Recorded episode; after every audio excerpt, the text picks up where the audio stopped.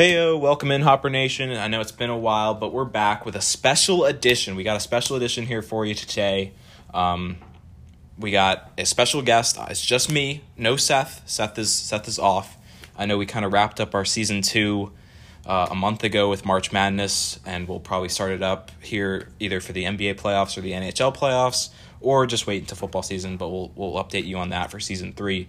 But we're coming at you with a special edition because guess what? It is Wednesday night, April 28th, right now, and the NFL draft is tomorrow. Now, Seth's not a big draft guy, but I'm a huge draft guy. And you know what? I brought in somebody else who is a big draft guy from the podcast The Monday Jog, my very own flesh and blood, Nick Jogger's in the house. What up, Nick? How you doing? What is poppin', everybody? Thank you for having me on Hopper Nation. I'm very excited and can't wait to talk about this draft, man. It's going to be crazy. Yeah, so me and Nick, huge draft junkies. Um, we did a we did a mock last year, um, in quarantine, sitting in our house. We did a couple mocks. I think we were we were really hype up about last Oh, year's yeah. draft. This, was- this one kind of this one kind of snuck up on me, Nick. I was just kind of like, oh shit, like the draft's like really soon, and then I got like really excited. Started lis- listening to some other podcasts. There's some good ones out there, um, and I'm just I'm excited. I can't believe it's already tomorrow. Let's go. Yeah, no, I, f- it always feels so far away until you're in that week, and then you're like, oh, right, this is a thing Yeah. that I kind of like got super hype about at the end of football season, and then have been intermittently checking, but then it becomes the week of, and you're like, holy shit, this is crazy. Yeah. And everything's changing, trades are going on, people are getting new people. It's it's a crazy time, but yeah. Yeah, let's get started, man. Yeah, speaking of people getting new people, there's a couple like I feel like kind of big kind of trades that have happened in the last really just week. I mean month overall, but um, that I think are kind of important as it as it as it turns into the draft. Um, definitely things that will like affect like obviously we're gonna come at this with a betting from a betting lens. You know, keep the keep the standard on top of the props. I know a lot of people do mock drafts, but we're not we're not here to mock it up for you. We we're gonna tell you what we think is gonna happen, what our best bets are. Um, but some of the big things that happened today, actually, I saw this news drop. The Broncos, Nick, acquired Teddy Bridgewater from the Panthers. What do you th- What are your thoughts about that? Like opening? Um, I'm excited in the sense this is also becoming coming from an objective football fan and not as a Chargers fan. Um, you know, it's exciting to see like the competition in the uh, Denver because I feel like Drew Lock has been basically giving the keys pre- seemingly prematurely because he has had some good moments, but he's also had a lot of bad moments. For sure. and It seems like kind of arrogant. So to light a fire under his ass with Teddy Bridgewater, who is a seasoned vet, and he's like a reliable guy. Like the Saints were able to count on him when uh, Drew Brees got hurt when he was on them. Uh, Carolina, he didn't do awful. Um, you know, he didn't do anything spectacular, but he wasn't the worst quarterback. So I think it's an upgrade for the Broncos, and it should push Drew Lock into. This is basically his make or break year, and I think you can at least say at the end he had the competition, and he fell short or he exceeded. So you can make a definitive decision at the end of this year if they just keep those two in their QB room. Yeah, I mean, I found this interesting because there was a talk, and there there still are talks a lot about the Broncos potentially looking at a quarterback in this draft. And I thought there was kind of going to be like a Drew Lock starts the first half of the year, see how he does, and if he does bad, bring in that rookie. Uh, but maybe this is the opposite now. Maybe it's Teddy first and then Drew Lock, or kind of a mix and just an open quarterback battle. And maybe they still go after a quarterback in the draft. We'll have to wait and see. But this just this was interesting to me because I was definitely thinking like Broncos going to bring in somebody, and I thought it was a rookie QB in this draft um, to compete with Drew Lock to kind of push him. Um, but they go for Teddy Bridgewater instead, or maybe in addition to. All right, so next two trades happened in this past week. Um, couple big ones just involving offensive linemen, which I think could be impactful for the draft. Um, the Washington football team got back Ereck Flowers. He was previously on the Washington football team, but the Dolphins had signed him last year. Um, the Dolphins ended up trading him back to Washington football team. So big for Washington football team that fills a need. And for the Dolphins, does that open up them to, to maybe look for, for some offensive line help in the draft? They, they were kind of eager to get that Flowers contract off of their books. Um, I think kind of a similar situation happened with the Ravens. The Ravens ended up trading Orlando Brown to the Chiefs, and the Ravens end up getting their first, the Chiefs' first round pick. So the Ravens now have two first round picks, both in kind of the the end of the first round. Um, Any any big thoughts on either of those, Nick? Um, you know, just going off of like the Ravens one, I think it'll be pretty important for them to target some offensive weapons for Lamar. You know, especially this being Yeah, for sure. a pretty pretty solid wide receiver draft. Like you have a lot of uh, talent, especially kind of in the later rounds. You got like Elijah Moore from Ole Miss, so maybe maybe he falls to them at like one of those picks. But I think it will be very very important for them to get Lamar some help. Yeah. Um, I definitely, definitely agree with that. So just kind of interesting. The Chiefs are now out of the first round, so the Ravens now have two picks. Kind of looking at that, the end of that round. Um, kind of talking, transitioning to the top of the draft. Um, of course, there was that big trade, kind of three way trade at the big, the end of March. Um, the 49ers moved up to number three. The Dolphins moved down and then back up to number six, and the Eagles moved down to number 12. Um, so my big thing, you know, obviously we could talk about all three teams here, but my big thing is, you know, the 49ers. They're they're going QB. They said, Jimmy G, you're not it. Um, we're gonna we're gonna go get a guy. Um, and for a while, it seemed like right away like that was Mac Jones. Um, lately, Kyle Shanahan has come out and says, I like everybody, um, which, you know, maybe a smokescreen, maybe not, who knows. Um, now that they're kind of doing their due diligence on, on Trey Lance and Fields as well. Um, but, Nick, what are, what are your thoughts on the 49ers at three? Like, is it definitely Mac Jones? So what I've heard and like kind of through my own research is like Kyle Shanahan is the one that wants Mac Jones, and Kyle Shanahan is very offensive mind. You know, he's kind of like that QB guru type. But the front office and like the GMs are looking more at Trey Lance. So there kind of is a disparity there where how are you going to, you know, build a team as a coach, but do it how you want to and then you also have to deal with like the GMs and what they think. So it seems as though like if I was a GM for the 49ers, like I'm to get my head coach the guy that he wants because even though there's something that I may see in another guy, if my head coach is the one who's to be winning games or losing them, I want him to feel comfortable with like what he has to work with. So from that point, I would lean logically it should be Mac Jones if that's the guy that Kyle Shanahan wants. And you know he might be doing a little smoke and mirrors now just to like change up the draft order, but you know I, I think it will be Mac Jones. I my one friend is a diehard 49ers fan, so I don't know if he's going to be too happy about that, but uh, that's what I would say.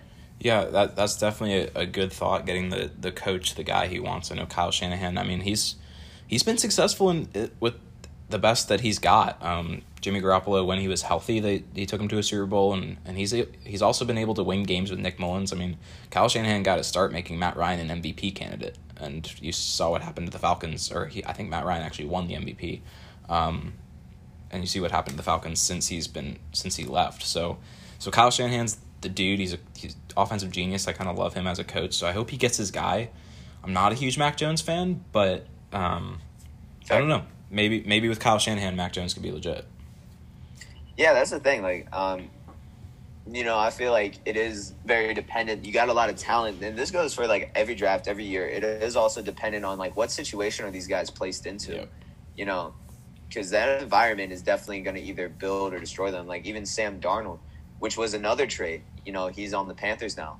Yeah. Um, so like you know, being with Adam Gase, you know, in his so-called hyperdrive offense, you know, that isn't really conducive for growth. So you know, maybe with Matt Rhule and Joe Brady, who are two very competent and you know, pretty established coaches, you know, maybe we'll be able to see him shine. So, you know, Mac Jones looking at him versus the other guys, you could say like, oh, you know, you know, not really the biggest fan, not the guy that I would want, not really like too flashy or anything, but you know, maybe it's the better relationship with him and Kyle. So, kind of going off of that, and, and right after I ask this one question, we'll kind of get into the betting side of things because I know we've been talking just hypotheticals here. Um, what what do you like? Like, you know, I know it's like, what's your QB ranking? Like, I know it's Trevor. Is, you know, you'd be crazy not to put Trevor one, but I mean, Right. I don't I don't personally like Zach Wilson too. I, I kind of like Fields at two. Um, Yeah. And then then between Trey and Zach, I'm kind of tied, and then Mac last in my in my personal opinion. Do you kind of land similarly, or are you different? Uh, definitely top two. I feel the same. Uh, Yeah. Just because everyone's writing on. I feel like everyone's looking for a reason to write someone off because there's so much hype and this and that. So if you hear only positives about one guy, but one negative about another guy, you're instantly going to write him off because that's just going to how that pressure forces you into a decision. But I feel as though Justin Fields is like he showed a lot of toughness in that Clemson game. Yeah. Yeah, it was insane competitiveness, like athleticism. He can throw the ball. I would say he's two. Um, I'd say like kind of Trey Lance. After that, I like his size. Yeah. Um, I like Trey. you know, had a really good year. Zero interceptions. Like that's hard to do at any level. Like even though there's kind of like limited games. Um, I like him. And then Zach and Mac, I would probably agree with that. Okay. Yeah, so we're kind of on the same page there. Yeah, I mean, my thing with with Fields, one one more quick point. Um, I kind of related it to the tr- whole Trubisky versus Deshaun Watson debate that I that I was frustrated that my Bears fucked up. uh, I'm still bitter, obviously, as a as a Clemson guy and a Bears guy. Would have loved to see that Yeah. pairing. Um, like Deshaun played Bama close and beat Bama, and Trubisky had 12 starts. Like there's just that level of competition, that level of being in a big game is such such a factor that just I feel like applies. Like Fields beat Clemson, like that's legit. Um, Yeah. And here Zach Wilson and, and Trey Lance are, you know, Zach Wilson lost to lost to Coastal Carolina, didn't he? Like Yeah. like No, and Trey didn't. Lance didn't play last year. Like, you know, there's just this whole like, I don't know. They, you know, you can look good on, you know, on tape and put up good tape and, and look good at the tail of the tape and being like, oh, this guy's 6'5", 250. That that doesn't mean anything. I mean, if he Fields has you know that that competition, he's he's done it. He's proven it. So. I don't know. I like Fields, but Fields seem to seem Fields seems to be falling. So kind of going off of that, kind of talking about Max. So there's some bets out there, and I I don't know, Nick, where you got your lines, but just throwing it out there, I got my lines and my draft specials from BetMGM. We are not sponsored by BetMGM. That's just the app I use because that's um, what I like to use. But um, they have a special out for the top three picks. And obviously it's Trevor and Zach Wilson. But then that third one, you can get Mac Jones at minus 250, Trey Lance at mi- plus 240, and plus 475 if it's Fields. Um, so so Max kind of the heavy favorite there, and, and me and Nick kind of agree that if that's the guy that Kyle Shanahan wants, that's the guy that the 49ers probably will get. Um, I'm not too confident in that bet just because I think they they could go Trey, um, and maybe even they're just should just go wild and take Fields. I think I, I wouldn't be crazy surprised. Um, so I'm not touching that bet, but that's kind of the what what it's sitting at right now. Yeah, I got mine from uh, DraftKings, also not sponsored, but also if DraftKings happens to be listening to this, uh, could you please verify my identity because it's been a while and I, I would like to place bets, sir, on your app. Please take my money. I'm literally begging you to take my money. Why won't you take my money? Um, so I got a couple more um, talking points, and then I'm gonna then we're gonna get into our me and Nick's best bets. Um, but these are talking points that like again like I didn't love. I don't love that Mac Jones at three bet just because it's one it's not good value, and then I don't feel good about the ones that are good value with Trey and Fields, um, just because like, You know I don't, I could see it happening, but I don't I don't think it will. Um, another one that I'm just pretty torn on um, honestly, is if Travis, my boy Travis Etienne, um, will go in the first round. His, I think his over under is sitting at 32 and a half. Um, so that 32nd, between that 32nd and 33rd pick. Um, and then the over under for running backs in the first round is one and a half. And Najee Harris is a pretty heavily favored as the first running back to go off the board at minus 200. What are your thoughts on the on the running back class now that we're transitioning out of quarterbacks? I think that the running back class is like sneakily good. Yeah. Okay. Like yeah, like you you look at this class and you like look at all these people, and then you even go down the list. You because you got Najee, you got Travis, you got Javonte, and then you go down the list even further. And Chuba Hubbard is in this draft also. I feel like people forget about him. True, He had a he saw him. great year, yeah. or was that two years ago, or did he? Great what, years. What was his crazy year? Oh, big years, Maybe, yeah, maybe two years ago, but yeah, he's he's been solid for at least two He's to three been years. consistent. Yeah, Like, he's he's been he's good. solid. So I think it's a really good class. So with that being said, I think there's just a whole lot of scatter going around in this first round. So could happen, could not. But I'm actually going to lean towards it will happen, just because I feel like Najee Harris is like such an awesome talent. I think he might go to the Steelers. Yeah, that's if what a lot of if he falls. That, a lot of people are saying to the Steelers. I mean, it makes sense. The Steelers are like they need their guy. You know, got rid of James Conner. They need a running game. It's Pittsburgh. That's literally like what they're known for. Steel City type shit. Oh, I'm sorry. Is this a cursing part podcast? Yeah, man, we keep it. You know, like to keep it kind of on the PG-13. down key for the. I mean, but you have to, you have to be like at least what eighteen to place bets or twenty Oh, one. okay. So like, makes if we if we got some young guns out there listening, like I appreciate you, but like you can't really do anything with the information that we're giving you. So unless unless I got a young kid out there with a bookie, if if so, like I want to meet you, and like I need you on the podcast like right away. This is some prodigy out there. Like that would be awesome. That would be sick. I would definitely. Yeah, Um, not sick. but yeah, anyways. Great interview. So, But anyway, yeah. thinking- So I feel I feel like Travis will sneak in there. Okay. Or if there is like kind of in those late rounds, I could see someone trading in. This is definitely Yeah. like a first round. If I could place a bet that someone will trade in within the last three picks back into the first round, I would place that bet just because there's going to be some droppage. There's going to be kind of like chaos, I feel like. So I could see someone sneaking back in and be like, I want Travis Etienne. And then Yeah. snag him then. That's that's a great point because there's there's usually some trades at the end of that first round, and usually it's like it's kind of going up to get a guy before they start going in day two, and that's usually like running backs or quarterbacks. Like otherwise, like I don't know, I don't think it happens as often. You you do that for offensive weapons, um, and there's not really.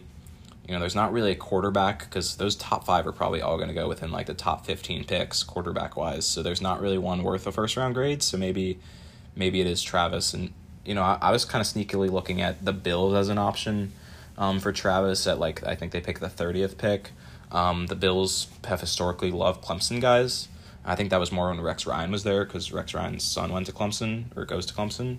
Um, but I don't know. Historically, the Bills have loved Clemson guys, um, so maybe that's that's an option there for for Travis. So I'm, gonna I'm gonna go with you and say over on running backs um, and slash Travis to go in the first round. So we'll see. I'm not, you know, again, I'm not confident because I could see him going, you know, at like the first three picks of the second round, like a lot of running backs do. Um, but we'll see. Okay, la- last talking point I have, kind of flashing back to quarterbacks. I guess I should have scheduled this earlier um, when we're talking about quarterbacks, but um, the question of do the Falcons trade out? What did the Falcons do with the fourth pick? Um, I have my own personal thoughts, but I'll I'll get yours first, Nick. Um, Well, There's this some- is actually a part of my uh, first best bet. Oh, okay. So this this transitions nicely. I can talk about my my second best bet is is this. So, um, but my thing is, you know, there's there is a there is a prop out there that the first four picks being quarterbacks. So you know, obviously the first three are going to be quarterbacks. If the Falcons either draft a quarterback or trade that pick to somebody who does draft a quarterback, um, the first four picks being quarterbacks is at minus one forty. Uh, what's your what are your thoughts on on this fourth overall spot? All, all right. So, my best bet. This is not one that I'm super confident about, but I'm confident about it.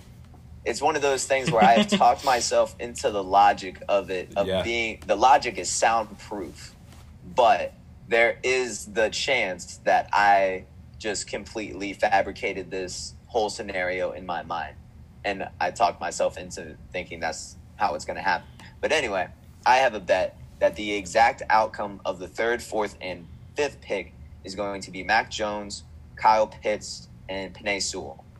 Okay. And that's at plus 350. Yeah. So you're getting pretty good odds there. It was kind of one of the more favorite ones, but I'm going to explain why I think this is good. So we kind of went over to the Mac Jones thing earlier, so I'll stand by that and why that's pr- why I think that, and that's probably actually the least confident out of these three that I am that's going to happen, because I think with Kyle Pitts, so in Atlanta you have a first year GM. He's never been a GM before, and apparently I've read an article. I forget which team um, was trying to trade up to four, but basically they're just asking for really high high value. So what I'm thinking is going on in this GM's mind. It's like he's basically new to this. He's been around the office. He's had some experience, like 18 years with the Saints or something in that front office. But when it comes down to making your own decisions, he might be new to negotiating and may not want to give it up that much. Really high asking price, doesn't want to get screwed and look like a fool. So it's going to be too high. No team is going to trade up. So he's going to make the safe pick and stay and get Kyle Pitts. Because I don't think he's going to want to get a quarterback. But if they traded out, I would like a quarterback there and that pick. But I don't think they're going to trade out because of this guy. He's being kind of skittish. So that's why I think Kyle Pitts will go for. it. And then with Sewell, I think the Bengals are solidified enough in their weapons. Like people forget about Tyler Boyd. Tyler Boyd is sneakily like one of the most consistent wide receivers in the NFL. Hail to Pitt, by the way. But he's like always like pretty available, doesn't get hurt that much, you know, gets the job done. And him and Tee Higgins, it's not the ideal thing, but this is also deep wide receiver class. So you can get someone in the second round pretty easily, and you can snag the best offensive lineman to protect Joe Burrow, your franchise QB. So that is my best bet. I I don't know. You made a, you made a lot of good sense there. Um, so I know we talked about Mac Jones already. I'm going to talk about Kyle Pitts as well. Um, I definitely definitely agree that I don't think the Falcons are going to end up trading out. Um, kind of some news that popped up the other day that I read is they're t- they're listening to offers for Julio Jones. They're listening to offers for basically everything right now, which kind of freaks me out. Like, what are you? What's go? Are like they gonna blow it up? Like, what's going on there? Right. Um, but you know, I don't obviously I don't see them going quarterback because Matt Ryan's contract is ridiculous for the next two years, so they might as well just ride it out with him. Um, and, and you know maybe they go all in and try to just get him some weapons and just see like can we just outscore people and just somehow sneak into the playoffs um, by winning some games, which is which is tough. But but I I did put in my best bets is that the first position that Atlanta takes is or the yeah the position that Atlanta takes in the first round wherever they may pick um, is tight end and that's at minus one forty. So not not a ton of great value there either. Because you know Kyle Pitts is at, at this point kind of the, the betting favorite um, to go in that spot and you know I just think I, th- I just think that's what ends up happening. These these four picks seem kind of set in stone. These first four picks, and and maybe they won't be. Maybe somebody will surprise us. But but I also like Atlanta going Kyle Pitts at the end of the day and not not trading out, um, and just saying like, hey, we're just gonna ride with our guys and just try to get. You know, a lot of people are talking about Kyle Pitts being the second best player in this draft. I, I know that's what Mel Kiper thinks. So, I mean, he's a stud. So might as well just just sit there and take best available player, um, and help out Matt Ryan. Definitely a, a unicorn. Definitely like there's there's no other Kyle Pitts in this draft or any other draft. Yeah, so I mean, it's just kind of a spot like Kyle Pitts has to go early. Like he's just too good. Like he's not going to get past. He's probably not going to get past the Dolphins at six. Um, Probably. I don't know what the Kyle Pitts draft position over under is. It's probably at like five or five and a half, but um, I would definitely consider the under there. It's just he's just he's just too good of a talent. That's just like somebody's gonna really hop all over that. Um, and going into the Penei thing, this this I'm kind of I'm kind of loving your bet at plus three fifty. That just feels like such good value. Um, and Right. you kind of talked me into Penei going fifth. I was kind of leaning Ja'Marr Chase um, to the Bengals just because that Joe Burrow Ja'Marr Chase connection. Like they literally had 20 touchdowns together when they played together. Um, I don't know, but you kind of talked me into it with with Joe Burrow going down last year. You know, we've been talking all along like the Bengals need an offensive lineman like that. Like ever since the injury happened, they're like, oh my god, like their season's over. Like they need they need an offensive lineman. Like hopefully they can get Penei Sewell wherever they end up picking. Um, and it looks like that that opportunity because of quarterbacks going so early has opened the door opened itself to them. Um, originally at five, they were like, "Oh, is that too low? Like, are they gonna? Is he gonna be on the board?" But he's he's probably definitely gonna be on the board unless the Falcons do something crazy, um, and get a line and grab him. But you know, I, I definitely like him as the first offensive lineman taken. You know, whether he goes to the Bengals, I think there's strong potential that he, if he doesn't go to the Bengals and they do go Ja'Marr Chase or a different wide receiver, um, that he goes to the Dolphins, especially after they traded Ereck Flowers yesterday. Um, so I definitely think like Penei Sewell's spot is either is either five, six, or even seven to the Lions. Like he's not getting past seven at the Lions. Um, Yeah, and that's and that's interesting too because I saw a report today that both the Giants and the Chargers have kind of put in the legwork for like trading up if he is in fact part of like the later half of the top 10.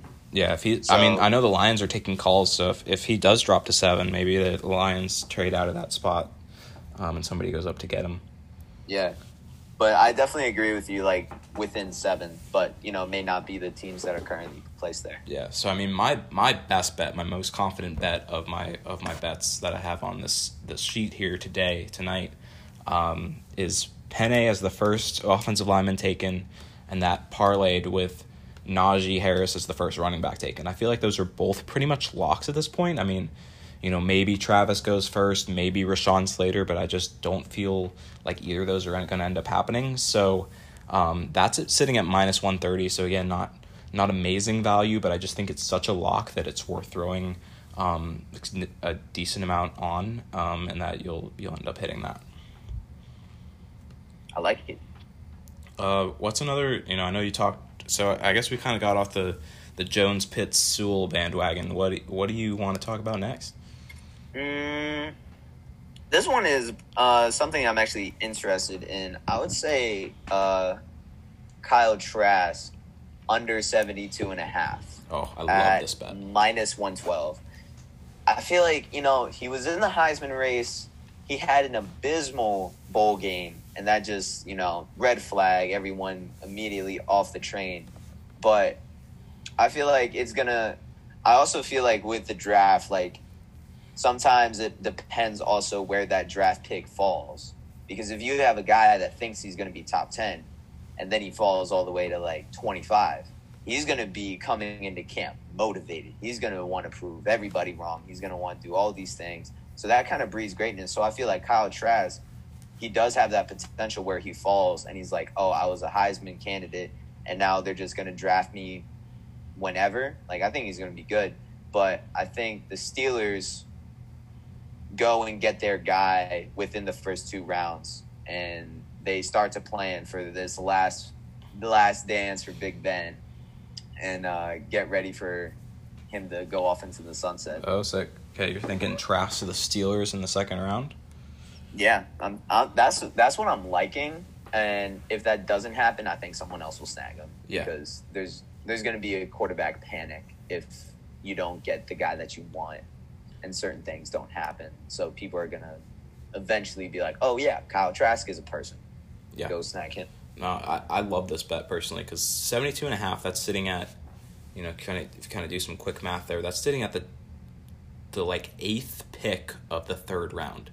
I really see like if he if he slips past the second round and somehow doesn't go second round, he's gonna go right away in the third. I feel like somebody's gonna trade up and get him or something like that. Like the top of the the third round and top of the second round are usually pretty big for some trade ups.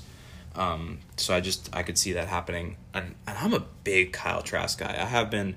I mean, if you talk to me as a Bears fan throughout the season, I you know obviously I knew we weren't going to have that high of a draft pick. I was like, I kind of like I hope Trask gets to us. Like sitting at twenty before this before anybody started like looking at anything, and Trask was still playing before the bowl game. I was like, I hope Trask like falls to us at 20. Like, and now we're talking 72 and a half as his over under. Like, I think that's crazy. Um, Right. I like him. I definitely like him better than kind of the next tier. So we talked about that top five quarterbacks um, Lawrence, Wilson, Fields, Lance, and Mac Jones. Um, kind of that next level, it sounds like it's Kellen Mond, Davis Mills, and Kyle Trask. I like Kellen Mond a good bit, but Trask is my favorite out of those three. And, and you know, obviously, I'm not a GM of a, of a team, so maybe I'm wrong on that, but I just feel like two or three of those guys could definitely go in the second or third round or early third round. So I, I think this number is way too high, and I, I love this bet, Nick. Yeah. No, yeah, I, th- I think it's definitely some good value. Um, so kind of flashing back, I didn't I didn't touch on this bet, and you might have honestly you might have talked me out of it, but I was I was kind of you know going like just really putting a lot into the Ereck Flowers trade the Dolphins made, um, and saying that they might go Penei um, at number six. So first position that Miami takes, offensive lineman is sitting at plus four hundred, which I feel like is really high, um, because of that, you know, the potential that the Bengals take Ja'Marr Chase and and hell maybe if let's say the Bengals take Penei, Um, and then Miami's still like we really like Rashawn Slater. Like we're we're glad the Bengals took Penei because we like Rashawn Slater better. Like some people have talked about Rashawn Slater being better than than Penei as a as a prospect. So I, I don't know. I think there's I think I still think there's some decent value in Miami going offensive line and trying to just protect Tua. Um, because they, they did you know they did get Will Fuller, DeVante Parker's still a stud. They they do have some weapons. Um, I know I know a wide receiver would be great, but they, they are picking. They have the 18th pick later in the draft, um, so they could get a wide receiver there, like we talked about. So wide receiver class is pretty deep. Um, so I don't know. You almost talked me out of it because I do think the Bengals might go Penei now that I'm thinking about it more. Um, but I'm still I still might throw a little bit on this Miami offensive line plus 400. I think it's like because like the thing with like Slater is like people are saying he's more pro ready than Sewell that's like the big thing where like you could probably plug him in and be fine. Where Sewell, it's like you could plug him in, but like he might take a little bit longer to develop. But he's got a higher ceiling than Slater does. Okay. That's kind of like the thought process about Yeah. it that I've heard. But yeah, I mean, definitely could happen. I mean, and I, I'm pretty sure I heard that Slater Slater has some tape against Chase Young, like playing at Mhm. Northwestern. Like Really good tape. That's legit. Like that's that's legit tape. So I mean, I could see him kind of climbing up boards. I, I'm not sure what his his um position over under is, but I, I'd be I'd be thinking about the under there just because you know. If, if teams like him and see that tape and be like we want we want this dude we want this offensive tackle um, you know obviously offen- offensive tackles are super valuable in this league so um, but all right, so so I'm still I am like like I said, you almost talked me out of it, but I'm still thinking about um, Miami first position that they take offensive lineman at plus four hundred. Um, what about you, Nick? I think you got an Eagles first position taken up next. I do. I do. Uh, I have an Eagles first position going wide receiver at plus 170. So, you know, I know a lot of Eagles fans, and, you know, they're hurting. They're hurting right now. And they're pretty much calling for Howie Roseman's head, which is, um, you know, warranted after the pass on Justin Jefferson. So I could see Howie. See, I'm on the fence about this. Like, I like the fact that they need a wide receiver. They need to build their offense. They need to make the fans happy. But the Eagles are also notorious for making their fans unhappy. So it wouldn't be uncharacteristic of them to go completely against what the Eagles fans are asking for. But I like I like the I like the position of it because I feel like I'll go into this bet later, but I feel like the top two cornerbacks of Surtain and Horn, they're going to be gone within that top 10. So if you're sitting at 12, there's probably still going to be either Devonta or Jalen. So I feel like that would be a good pick, make the fans happy, and I, I like the bet at plus 170. You get some plus money out of it. Yeah, yeah, I don't hate that. My, I'm gonna I'm gonna give you two sides of the coin. Why I think it's a good bet is, you got to see if Jalen Hurts is the dude, right? Like this is the year to say. Jalen Hurts. Here's here's the offense. Here are weapons. Are you the dude or not? Um, I think the best way to figure that out is to really just surround him with talent. Like the whole thing, I still don't think Carson Wentz is a bad quarterback. The Eagles were just such a shit show besides Carson Wentz that it just made him look bad and he was over it. Um, so give him some weapons, give him another wide receiver, especially like I don't know. I know Devonta Smith is tiny and you know, he's 160 like I weigh more than Devonta Smith. Crazy. But like I don't know. He he won the Heisman. He was just an unbelievable route runner. If you can use him correctly in offense, um, you know, obviously Hurts has played with Devonta Smith. He knows him. Um, I don't I don't know. I I would I would love that pick if I was an Eagles fan. Um, but on the flip side of that, the Eagles went wide receiver in the first round last year. They you know they they can't seem to get the pick right. Um, Yeah. So you know, is has that kind of scared them off? Where they just like, let's let's not use uh, this high of a first round pick on a wide receiver if we can't seem to get this position right. Like let's not let's stop wasting draft picks, um, so to speak. So that's that's kind of my flip side. But I'm just kind of curious, like the thought process. They were at number six and they decided to trade down. They wanted more picks. They got them, but like, why do they like 12 like that much better than 6 like what was their thought process? Like are, is they think like a wide receiver is going to fall to them? They think a corner is going to fall to them? Like what are they what are they eyeing? Like what are the eagles thinking? And i, I, and I can't seem to figure that out. But i like wide Well- receiver. I think i think it's in terms of getting Hurts weapons like that's a good that's a good pick. I think so too. But I actually did hear this one podcast. I think it was Daniel Jeremiah actually.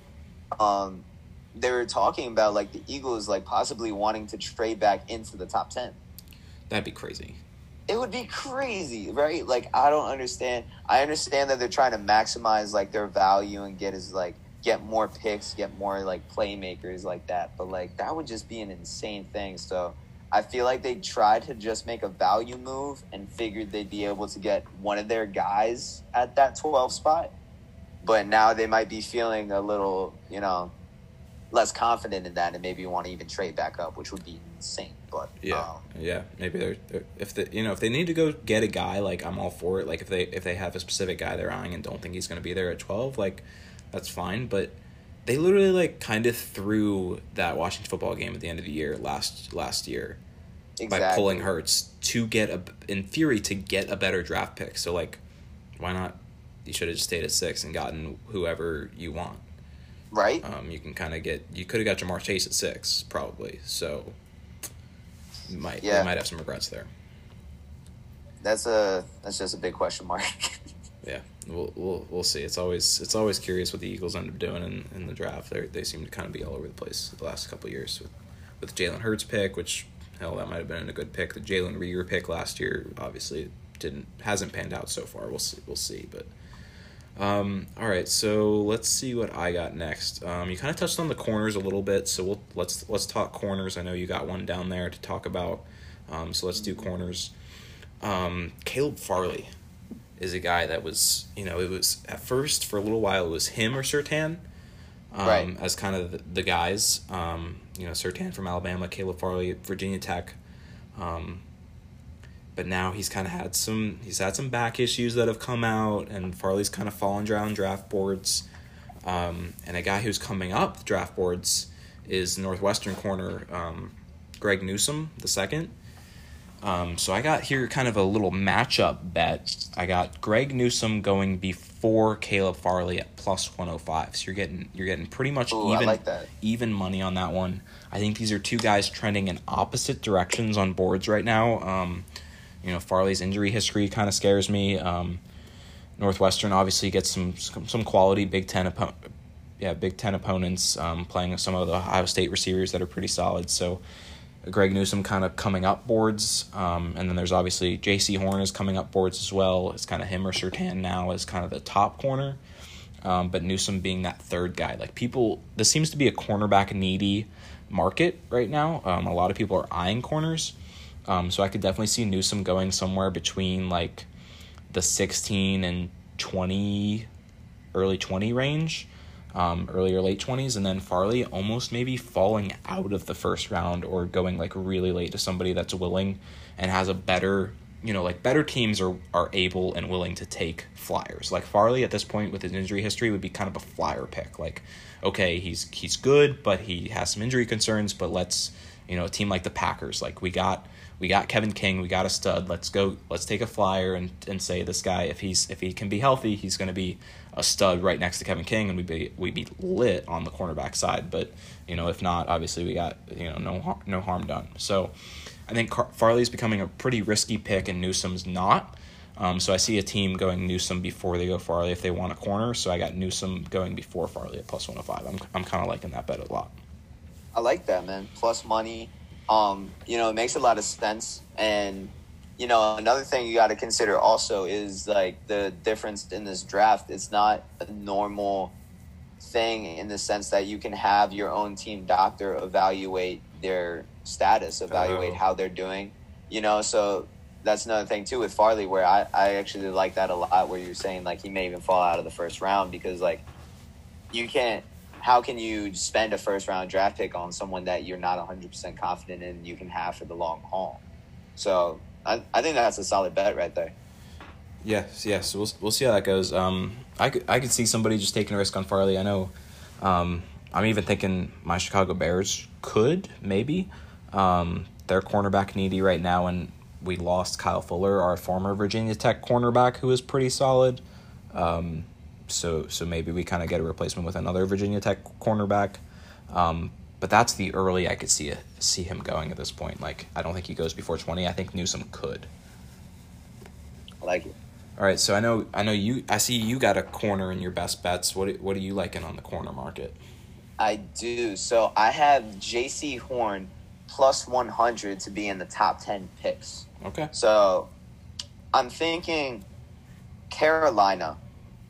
Like, admittedly, I did uh, I did read uh, Daniel Jeremiah's latest mock draft, and he kind of convinced me that Carolina might go with Surtain, just because like it makes sense. Like they got their guy at Darnold, they're getting McCaffrey back. They have like pretty decent offense in the sense like you have you have enough to work with where you can kind of stay in games like they stayed in within I think they had eight games that they lost last year that were within a point. Wow. Or not a point, but like within one score. A one possession game, yeah. Yeah. So, you know, you're right there in the offense, but you need help on your defense. They don't really have a lot of like playmakers there.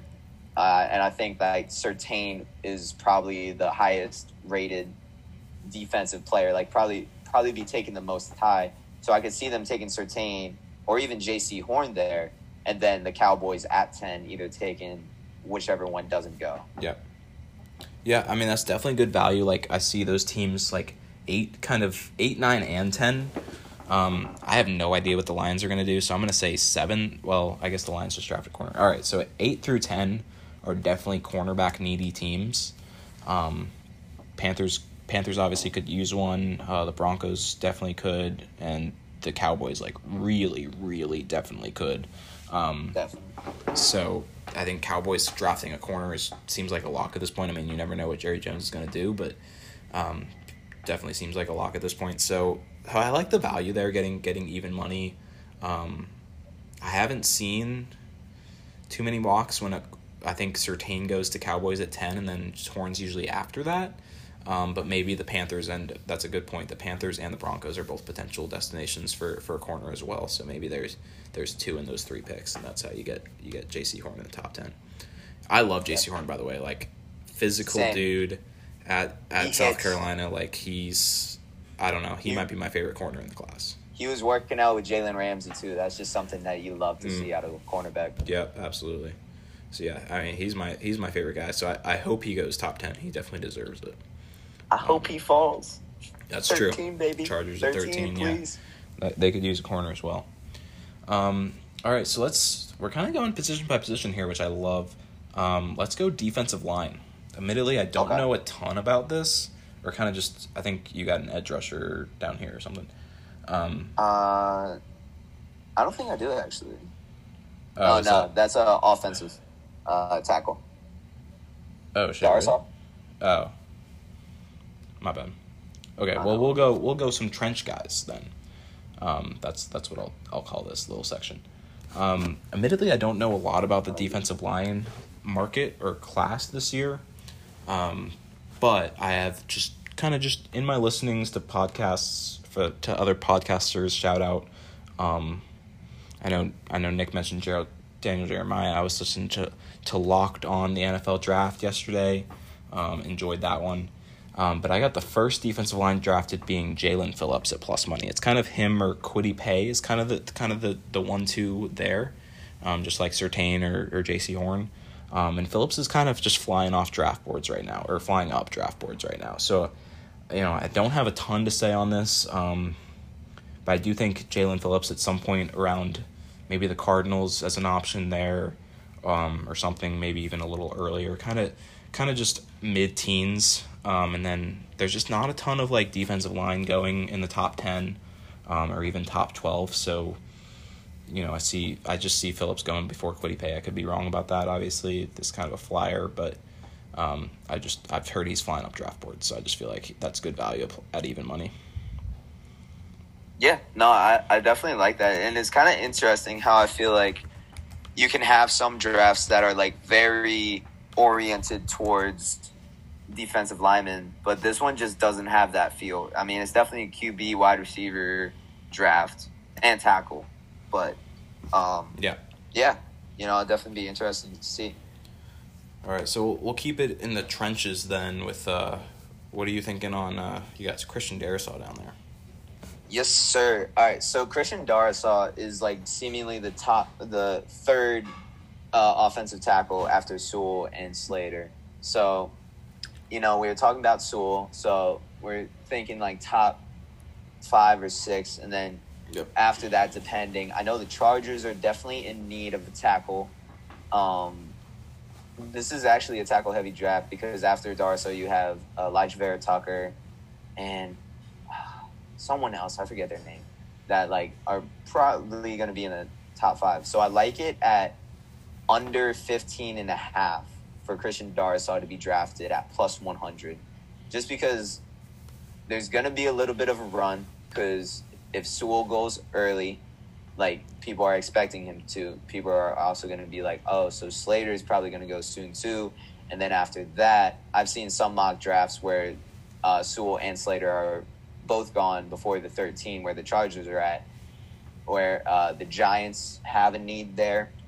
So I could see Christian Darsaw happening if, you know, I of course I am very oriented on the Chargers, but if they don't have either like the choice of Surtain or, or Jaycee Horn or Sewell or Slater, it's probably going to be Darrisaw. So under 15 and a half is with plus money is definitely I feel like a good bet. Okay. Yeah. Um, admittedly, I I haven't been following too much past like pick fifteen, um, on this draft, Same. so I haven't like I haven't been eyeing Darrisaw too much. Um, didn't even know who that was, and, and called him a defensive lineman a second ago. So let's pretend that didn't happen. But um, I don't Definitely. Even, like- I don't even know what you're talking about. That's what I like to hear. Um, my my thought process on offensive tackles though, like or offensive linemen in general, like they always seem to go pretty early. Like it's just such a need for like pretty much every team could make an argument like, oh, we could use a lineman. Like this guy's pretty good. Right. Like let's just go get a dude. Like we could definitely use him. Like nobody's gonna say we're good on offensive linemen. Um, so definitely like unders there. Um, 15 and a half seems like good value at even money with the Chargers sitting right there.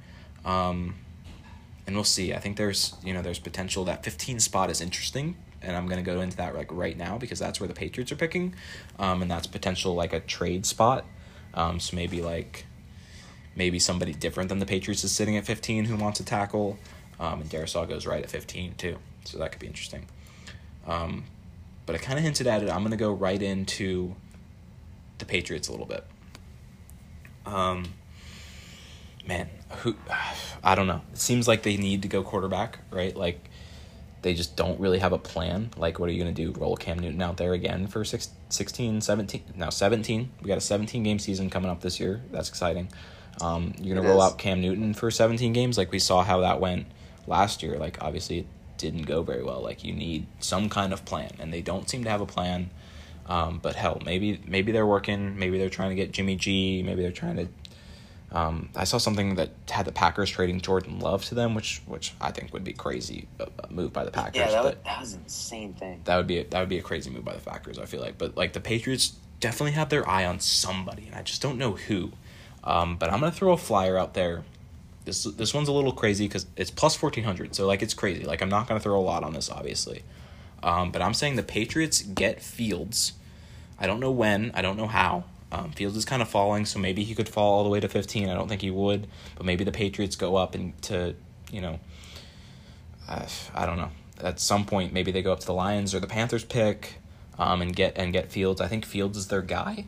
Um, I think Belichick understands that like, okay, Fields has had competition. Like he's he's a dude. Um, and kind of like they're kind of just doing that new offense. Like you know they got Cam Newton, they could get another just big arm, like big dude that can just kind of chuck the ball around the field and just do it a little bit better than than Cam can at this point. Um, and then uh, this is this is parlayed with the Broncos getting Trey Lance. So this one. I'm not crazy about now with the Teddy Bridgewater trade. I talked about that earlier, um, because so so my idea was okay. Drew Lock's gonna get some time, but they they're gonna they they want some kind of contingency plan if Drew Lock doesn't prove out. They're gonna give him a chance, another one last shot to to prove something, and then he's gone. Trey Lance is a guy who needs some time to sit, right? Like he needs to develop, he needs to learn. Um, coming from North Dakota State, it's gonna it's gonna be a transition period. So I, I see I think the Broncos and Trey Lance just seems like a good fit because Trey Lance could sit, especially I mean even still with Teddy Bridgewater in the room and Drew Lock there, like Trey Lance could get drafted to the Broncos and not play this year. Like I think the Broncos have been starting their quarterbacks too early. Like Drew Lock was a might might be a bust. Paxton Lynch was a huge bust.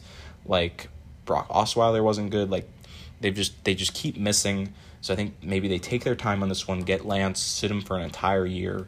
Um, so I got the Patriots getting Fields, the Broncos going Lance. Kind of crazy, um, but plus fourteen hundred feels like it's worth throwing a couple bucks just in case.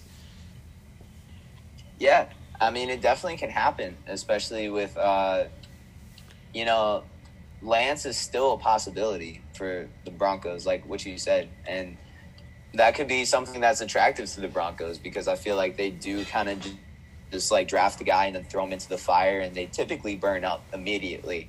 So you know maybe they want to be a little more methodical in their plan and just kind of like take it easy and get Lance. But yeah, I mean definitely this is a crazy draft. Like there's a lot of unknowns that are going to happen. So you might as well just take like the really high odds because who knows? It probably could happen. Yeah. I think I think yeah I think you, you you hit on it for sure. Like this is kind of a crazy draft. We we have a ton of ton of really good quarterbacks. Like I don't think this has happened very often. And a ton of teams that like seem like they need quarterbacks or at least want one. Um, so it just just right. seems like some crazy shit could go down.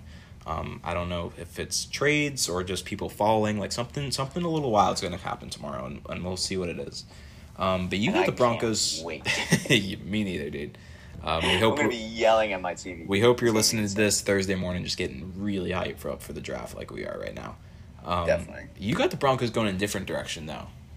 I do. So, I you know, I will I will put a disclaimer out on this pick. You know, I'm not the most confident. This is probably like one of it's in the bottom tier out of my bets, but my best bet is Broncos taking Micah Parsons at plus 400. Okay. So my thought process with this is that, you know, you got Vic Fangio, who's, you know, probably not on his way out, but it's kind of coming towards that time, being like, hey, dude, like, what you doing? Like, are we heading in the right direction with you, or do we need to make a change? Big defensive guy, and I think they're going to want to fill a hole to try and win now with Teddy. At least, like, maybe get into the playoffs or at least win enough to where like Vic Fangio can say at the end of the day, like, hey, I got a lot of pieces to work with, or like not a lot of pieces to work with, and I made the best of what I could. So I think what fills a big hole for them is Michael Parsons because they don't really have anyone in the middle of the field. Like you got Von Miller, you got a pretty solid secondary led by Justin Simmons, young dude. You know he's bringing a lot of physicality, which I like. But you know, who's in the middle of the field. So I feel like Michael Parsons would be a good pick for them. Kind of add a solidified guy in that middle, kind of control the run. And, you know, he's very athletic. There's not a really lot that you can hate about this guy athletically. So I think it's a good take. Yeah. I mean, you're making a lot of good, a lot of sense there. Um, getting Vic Fangio, like obviously like a defensive minded coach, getting him a dude. Yeah, I mean, and especially with like Teddy Bridgewater coming in now. They got Drew Lock. You know, it's a two starting caliber quarterbacks. Whether you know whether or not you like either of them to, to lead a team to the playoffs, I don't. I don't know. I don't. Um, but you know, maybe maybe just getting a dude and just kind of building it slowly, seeing what they can do this year. Um, maybe is the move there. So I, I, I do like that. It's kind of some good value. I, I think I do like either like Micah Parsons, maybe a cornerback, or maybe Trey Lance go into that Broncos spot. Um, yeah, yeah, I don't know. So that kind of wraps up our our best bets. Um, I think we we kind of we kind of dove deep on like the top ten picks, which I feel like is really good. Um, we kind of hit all our bases here. So I don't know. To kind of closing thoughts, um, what's your what's your favorite bet? Like if you if you had if somebody gave you a hundred dollars and they were like, put the, you can only put this on one bet on draft night. What are you putting it on? Hmm. Does it have to be out of mine, or is it uh, all the, the all the best bets. But well, it has to be like like yours are yours are good because um minus 112 is like the right the worst odds. So like I feel like that's fair. Like you shouldn't you shouldn't be able to put it in anything like minus one fifty or, or lower. Like it has to be at Right. least like you're getting at least half of that back or more. Okay. Um. You know, I'm gonna have to say if I had a hundred dollars, I'm really liking this Christian Darrisaw pick. If I'm being honest, Okay. I really think there's gonna be a run on tackles. I think there's a lot of people with a need. Uh, I think it's gonna happen. Okay, yeah. So uh, that's Nick's best bet is Christian Darrisaw under 15 and a half to wrap it up. Um, I'm going to go this this feels like um, so I, wa- I watch these golf podcasters and they call um, they call betting like minus money pouch dodging um, because they're like Okay. you know they're kind of like betting like favorited things to just to just win some money rather than them going big and go go big or go home kind of vibes. Um, Right. So my best bet, obviously, this feels like a lock, like a minus one thirty Najee first and Penei first, um, as in their respective positions off the board. Um, that just feels like a lock, so I definitely want to throw on that. But if we're going like it's got to be plus money, um, I definitely like Newsome going before Farley, and that it feels a little risky because I could see somebody taking on a flyer on Farley just because he's of how talented he is, but but I think that that injury is gonna spook some people for sure. So so I got I I, got. Newsome going before Farley as my like favorite bet. I like it, man. Well, All right, Hopper Nation, thank you for tuning in to the special edition of NFL Draft Night. Kind of a merge between Hop the Props and my brother, uh, Monday Jog Monday Jog co-host Nick Jogger. Um, thank you for tuning in, and uh, we hope you make some money on, on Thursday and, and over the weekend with this NFL Draft. Kind of some some fun football filling our our kind of big sportless void right now after post March Madness. Definitely, man. It has been a pleasure. Uh, thank you for having me on. It was fun talking about some bets. I do want to have a slight PS, and this is just for future reference because I'm calling my shot. Whichever team gets the defensive tackle from Pitt, Jaylen Twyman, who put up 40 reps at the bench press, Wow. is going to get the steal of the draft because he opted out this year and everyone forgot about him. And whoever gets him is going to be a happy camper. So I'm just calling it now. And All right. I don't know if you can bet on that, but if you could, I fucking would. as like just steal of the draft. I don't Yeah. know if that, that's that's too some sort objective of of a bet, but like Yeah. um, if there was some sort of metric where you could calculate that, I I would place my money on it. a little little pitch shout out there. Um, I know we, we talked about my Clemson boy Travis Etienne at the at the top of the show, so kind of getting our alma maters in there, like a current Pitt student. So, anyways, um, Hopper Nation, it's been real. Enjoy the draft. Like I said, thank you for tuning in for the special edition. And me and Seth will be back with season three coming at you with some new fun stuff um, coming here soon. So stay tuned. Bye.